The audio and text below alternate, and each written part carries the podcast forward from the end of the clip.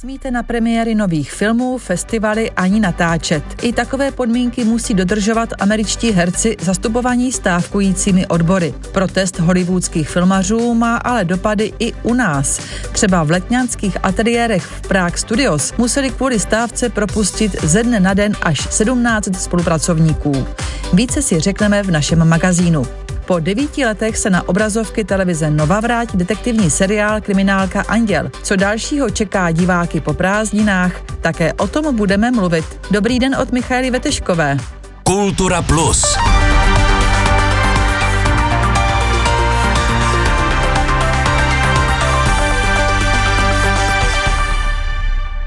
Ze dne na den bez práce. I takové dopady má na některé české produkce americká stávka herců a scénáristů. Třeba filmové ateliéry Prague Studios kvůli ní museli propustit 17 spolupracovníků, kteří natáčeli pokračování seriálu Foundation nadace pro Apple TV. Hlavní hvězdy seriálu jsou totiž součástí odborů, které jim zakazují od poloviny června natáčet. Na kulisy v pražských studiích tak teď padá prach, jak zjistil při natáčení reportáže přímo na místě kolega Martin Hrnčíř. Aha, tak tady to je zabrátované. Ještě před pár týdny byly studia Prague Studios tady v Letňanech plné lidí, byly tu stovky pracovníků, bylo tu i několik štábů. My teď stojíme s ředitelem studií, s Tomášem Krejčím u vesmírné lodi. Je tu přítmí, jak je to dlouho, co se tady naposled svítilo? Zhruba asi tři týdny, kdy vlastně tady opravdu pracovalo zhruba kolem asi 700 lidí, kteří vlastně vytvořili tady neuvěřitelné dekorace pro tento projekt, který v angličtině se jmenuje Foundation, nicméně Nicméně chtěl bych říct, že ten správný překlad je základna podle pana spisovatela Asimova. Sci-fi seriál z daleké budoucnosti vypráví o světě, kde lidstvo osílilo celou galaxii. Obrovskému impériu ale hrozí podle jednoho geniálního matematika zánik. The foundation is a threat to me. Na třetí sezóně seriálu spolupracovalo v Prague Studios 1700 lidí. Když ale kromě scénáristů stávkují i herci, nejde podle Tomáše Krejčího pokračovat už vůbec. Protože jsme zde zaměstnávali celou řadu výborných herců a hereček, kteří právě jsou zastupovaní touto odborovou organizací v Los Angeles. A protože se tato odborová organizace nedohodla s aliancí producentů, tak byla vyhlášena s okamžitou platností stávka, která se přinesla i sem do České republiky. Herci, kteří jsou zastupováni touhle asociací, nesměli ze dne na den vůbec natáčet. Natáčení bylo původně naplánované až do podzimu. To znamená, já jsem musel propustit 1700 mých úžasných spolupracovníků. Já jsem velice pišnej na naše kolegy, na mé kolegy, kteří vlastně tuto situaci pochopili, byť dostali určité odstupné. To v tomto případě opravdu nemají práci, ale nemají práci vlastně nikde, protože i další mý kolegové producenti zde v České republice přestali točit. Zatím panuje velká nejistota ohledně toho, jak dlouho ta stávka bude trvat. Někteří říkají, že bude do konce roku, může se přesunout i do toho dalšího. Jak vy to osobně vidíte? Od posledního podepsání vlastně kolektivní smlouvy mezi hercema, scénáristama a producentama uplynulo řadu let. Bohužel během té doby celý biznis se zásadním způsobem změnil. Ty strany,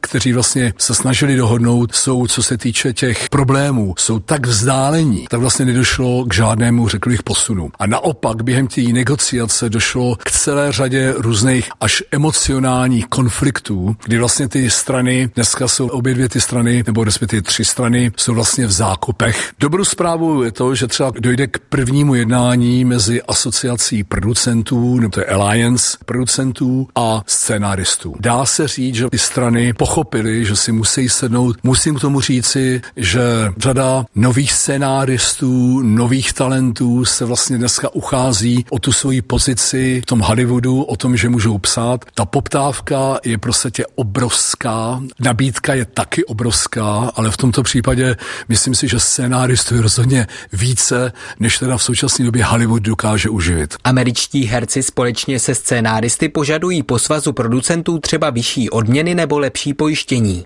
A po reportáži Martina Hrnčíře nejenom z filmových ateliérů ve světě filmu ještě zůstaneme. Uvědomili jste si někdy, jak často a v jakých světových filmech se objevují jména slavných českých rodáků?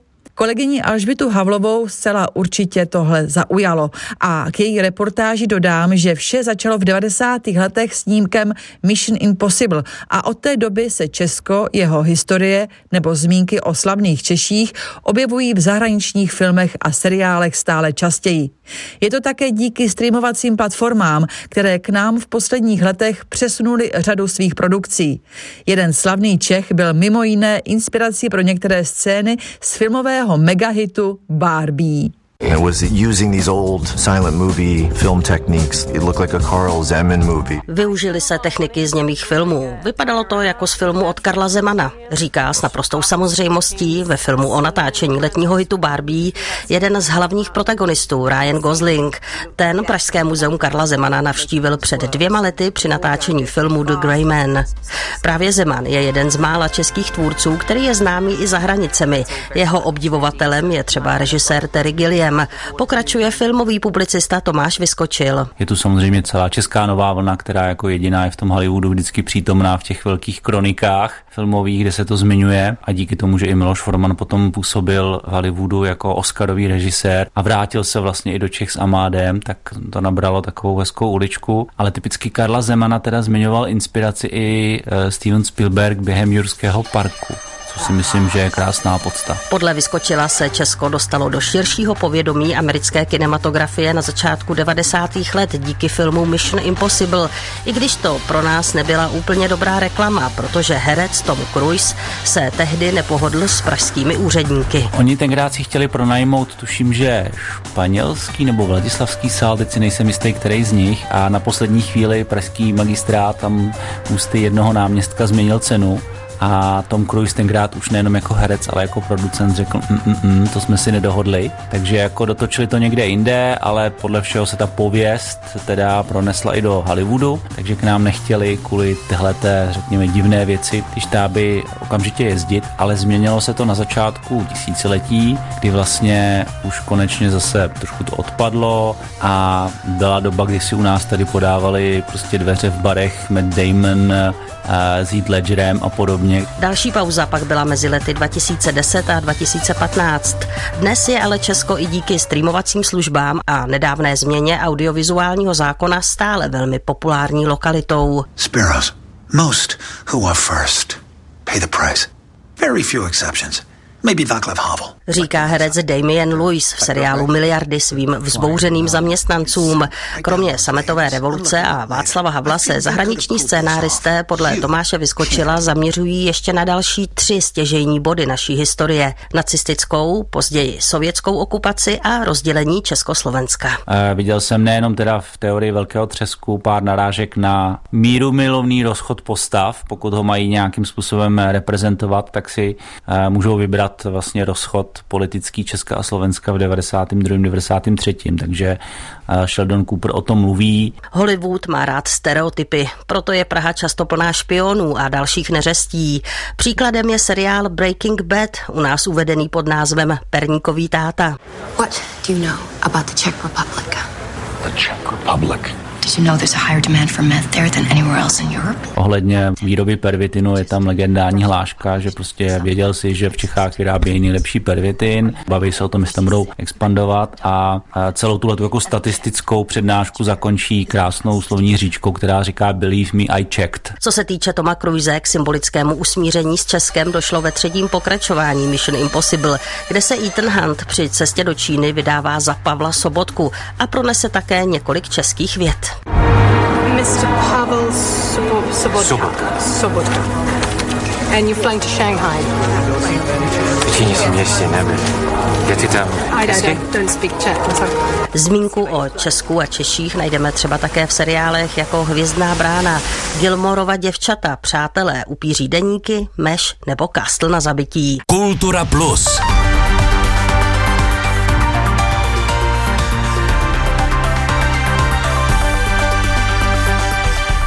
A divácky přitažlivé seriály ovšem z českých studií ještě jednou, a to v příspěvku Adely Burešové, která se byla podívat na uvedení nového podzimního programu televize Nova a Prima. To setkání je tak silné, že brečí celý štáb i tvrdáci kameramani. Moderátor Mirek Vaňura upozorňuje na to, že všechna setkání se točila na první záběr, který zachytil autentická setkání lidí po několika letech.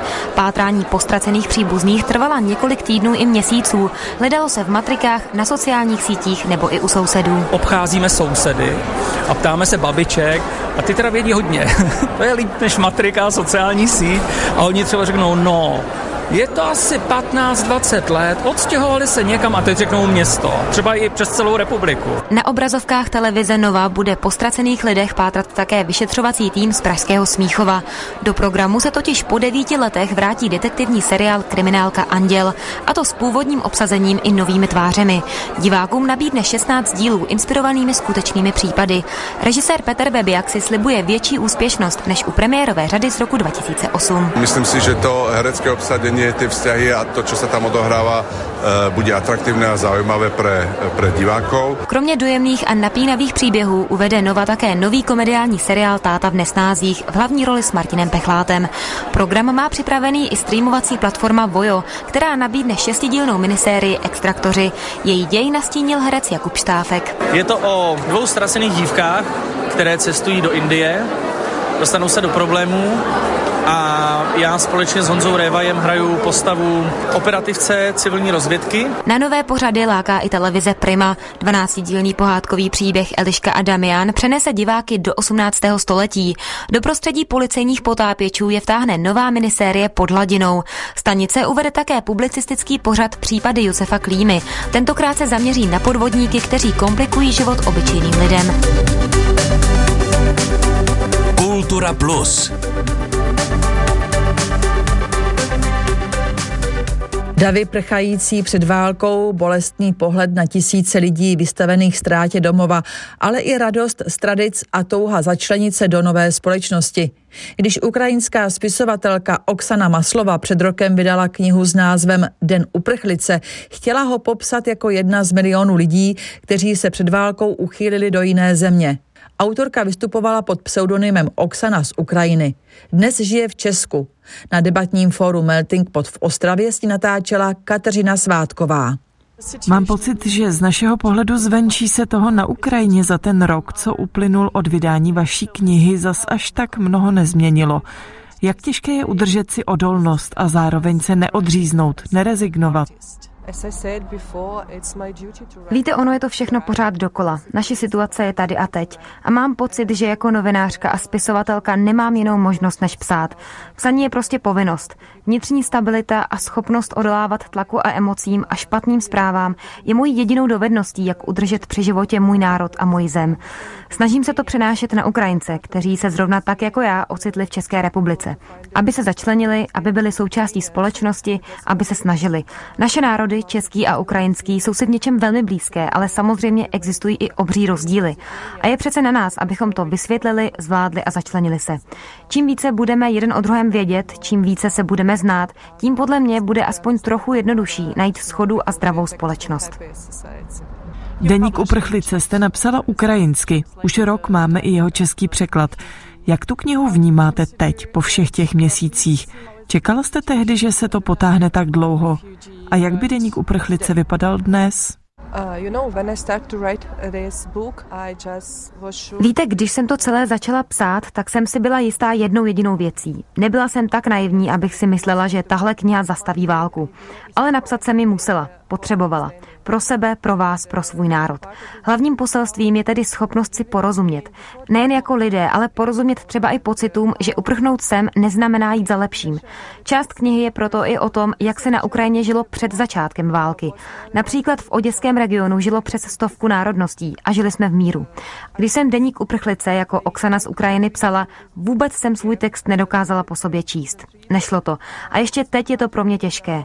Ale ohlas mám dobrý. Spousta lidí mi říkala, že bylo důležité si to přečíst, aby nám, Ukrajincům nejen tady v Čechách, porozuměli. Mým poselstvím je, že světlo na konci tunelu existuje, že život jde dál, nic nového, nic složitého. Já vím, ale musím si to pořád opakovat. Snažíte se tedy opouštět svoji, řekněme, komfortní zónu? Rozdílné názory existují na všechno možné. I v Česku je tábor, který Ukrajince podporuje, a pak ten, který jich má plné zuby. Část té nenávisti podněcuje propaganda, nepravdivé zprávy. Jak s tím bojujete jako spisovatelka? Jde to vůbec? No, you know, propaganda is uh, also texts. Upřímně nevím, jestli to jde. Já píšu texty a propaganda je taky založená na psaní. Věřím, že když s někým mluvíte bez předsudků, když si o něm neříkáte, že je hlupák, jde to s nás. On má jiné informace, o kterých je přesvědčený, že jsou pravdivé. Neberu to jako urážku, spíš jako výzvu k diskuzi. Jsme dospělí lidé, zodpovědní za svoje činy a slova. A máme na výběr, čemu věřit. Jak nakládat s informacemi, které se bezprostředně týkají našeho soukromí. Podle mě je chyba, že tábory, které zmiňujete, proti sobě neustále bojují. Jeden je hlupák, protože nerozumí, že mám pravdu a naopak to vyznívá stejně. Nehneme se tak ani opít. Snažím se rozumět lidem, kteří jsou fakt naštvaní, že Ukrajinci dostávají od českého státu podporu. Ano, jasně dostávají, ale na druhou stranu spousta z nich pracuje. Lékaři a lékařky, lidé ve školství, ve službách, v dělnických profesích. Snažím se pracovat s daty. Kolik tihle lidé přivedou peněz do sociálního systému, kolik odvedou na daních. No a není to málo. Ráda bych se vrátila k vám jako autorce a neberte to prosím jako zlou otázku, ale nepomohla vám situace uprchlice k popularitě jakožto spisovatelce? Abych pravdu řekla, zas tak slavná si nepřipadám, i když je pravda, že deník uprchlice má docela úspěchy. Brala jsem to s velkou pokorou a jsem vděčná, že se české nakladatelství postavilo za do té doby v Česku neznámou autorku. I proto je místo mého jména na obálce Oksana z Ukrajiny. Nevyprávím jen svůj příběh, ale příběh milionů dalších. Vždyť z Ukrajiny odešlo na 8 milionů lidí, to je přece síla. Svoji relativní popularitu využívám k tomu, abych dalším lidem přiblížila svůj pohled na svět. A cítím se být jednou z těch 8 milionů žen a dětí. Ne já sama, ale my všichni jsme museli odejít z domovů. Na forum Melting Pot jste vystoupila mimo jiné i na debatě s dalšími umělci. Téma bylo, jak psát o válce. Jak těžké je zůstat nohama na zemi a udržet si optimismus? Nejsem politik, ekonom ani válečný expert, jen se pokouším dělat to, co umím nejlépe. Myslím, že je důležité mít v sobě nadšení a emoce. Když budeme stát stranou, snažit se o nějakou neutralitu, čekat, až se to samo vyrobí, tak se nezmění vůbec nic. Podle mě jde o malé kroky lidí, kteří žijí vedle sebe. Snažit se poznat lidi v okolí. Když se o to nebudeme snažit, zvítězí bezmoc, slabost, rezignovanost. A nevím už, kdo to řekl, ale souzním s myšlenkou, že musíme věřit v sílu a zodpovědnost každého jednoho z nás abychom tuhle válku překonali, přežili a ukončili. S ukrajinskou spisovatelkou Oksanou Maslovou mluvila Kateřina Svátková. Severočeskou historii minulého století zachycuje putovní výstava Paměti národa. Ve svém archivu už má přes 15 tisíc dokumentovaných životních příběhů pamětníků. Několik z nich představuje v Teplicích. Reportáž na výstavě natáčela Jana Vytázková a tady je. Jsme měli paní, která měla tatínka v koncentračním táboře v Buchenwaldu, tak nám říkala, jak je kontrolovali furt gestapo a všichni takhle. A bylo to zajímavý velice. Školák Jakub Janoušek se se spolužáky v základní škole účastnil jednoho z projektů Paměti národa, za kterým stojí organizace Postbellum. Děti v něm spovídají pamětníka a zaznamenávají jeho příběh. Zlomové okamžiky 20. století na severu Čech prostřednictvím příběhu pamětníků zachycuje taky putovní výstava, která je v srpnu k vidění v Šanovském parku v Teplicích. První vernisáž byla v květnu v Liberci. Je vlastně devět míst na severu Čech, kde ta výstava putuje. Michála Pavlátová vede regionální pobočku organizace Paměť národa Severní Čechy, která výstavu pořádá. Tu výstavu otevíráme příběhem pamětníka Jaroslava Musiala, který vlastně pro, pro Teplice je jako velkou personou, takže vlastně skrze ty jeho vzpomínky, které je možné přes QR kód eh, si přečíst jako úplně komplet nebo si ten rozhovor poslechnout eh, na webu Paměti národa. Tím vlastně se dostáváme k tomu roku 18. Právě osmičková výročí příběhy na sedmi velkých panelech připomínají. Vybírali jsme ty příběhy tak jednak, aby byly zastoupeny teda jako chronologicky opravdu od vzniku republiky až po sametovou revoluci, zároveň tím, že ta výstava putuje po celých severních Čechách, tak eh, aby tam byly zastoupeny eh, příběhy eh, různé. A ještě mám radost, že je to vlastně osazeno komentáři a časovou osou historika ze Severočeského muzea z Liberce. Další fotografie vlastně k té časové ose nám ještě poskytlo právě regionální muzeum v Teplicích a muzeum Ústí Ústí nad Labem, takže jsou tam opravdu jako kromě archivu pamětníků ještě, ještě jako velké poklady z muzeí, jak to 20. století tady přešlo přes severní Čechy. Třeba vzpomínky nynějších devadesátníků na druhou světovou válku, kterou zažili jako děti nebo tragické události roku 1968 v Liberci, kde měl vpád sovětských tanků 9 obětí a 45 zraněných. A taky ekologická témata, kdy sever Čech v 70. a 80. letech dusily mlhy plné škodlivin. Tuto etapu zastupuje příběh Věry Bartoškové, někdejší novinářky a stále aktivní básnířky z Duchcova na Teplicku. Ani nevím, kdy ta fotka vznikala, kde vznikla teda zrovna. Teď. Jaký to jako je takhle si vidět na tom panelu ten váš životní příběh? No tak je to takový jako zvláštní probuzení z toho minula, ale já se té ochraně přírody věnuji pořád. Takže eh, pro mě to je jenom jako, říkám, znovu narození mé sbírky jezeří a jistě víte, že se podařilo zachránit to jezeří, že? Tak ale to byl jako, to byl velmi náročný teda boj a je fakt, že my jsme byli jako u toho, že manžel totiž eh, byl správcem tehdy, jednu dobu taky toho jezeří kdy ale to vlastně jenom chátralo. U Teplické mušle budou příběhy pamětníků do 29.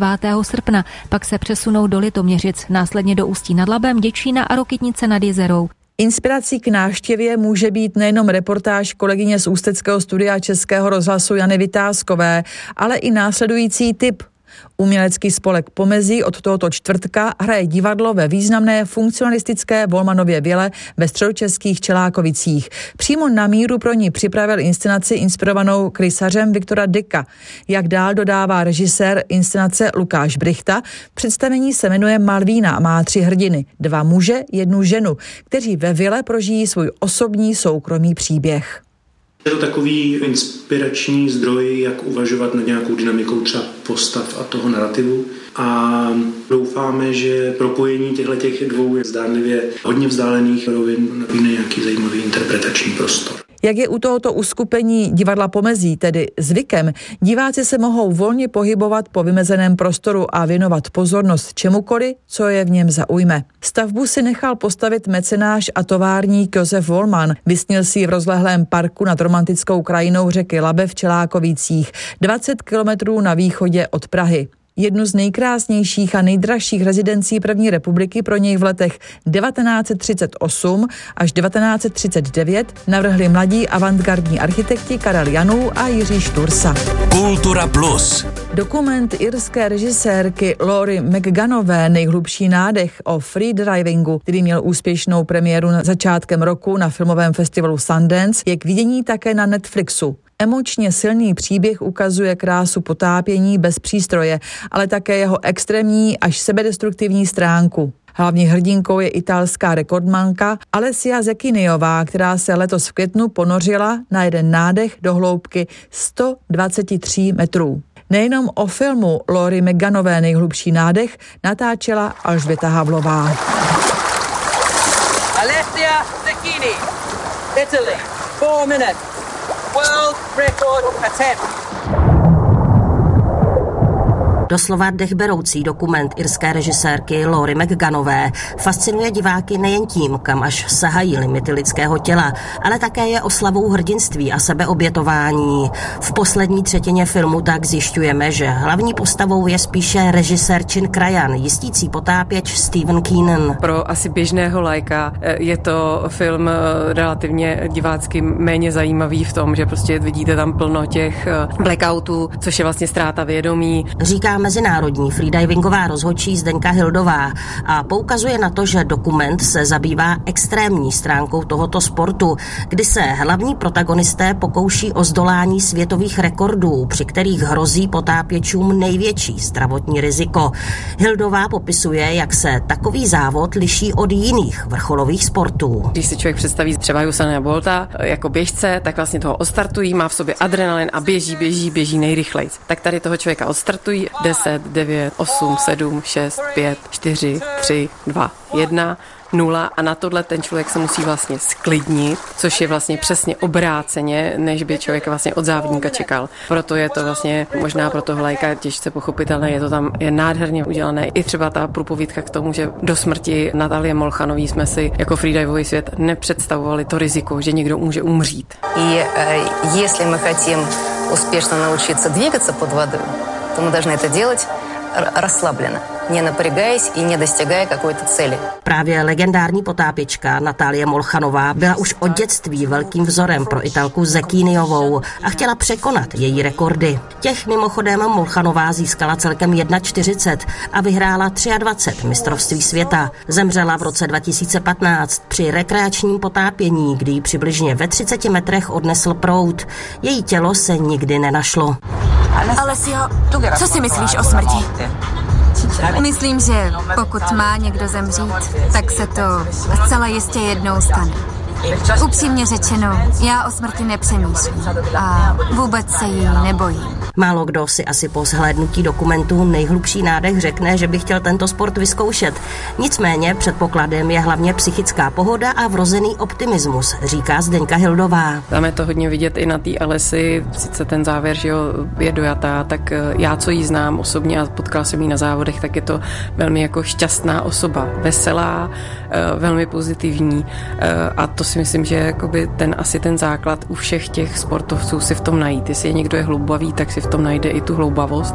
A to je z kulturního magazínu Českého rozhlasu Plus pro dnešek vše. Dobrý den vám přeje Michaela Vetešková.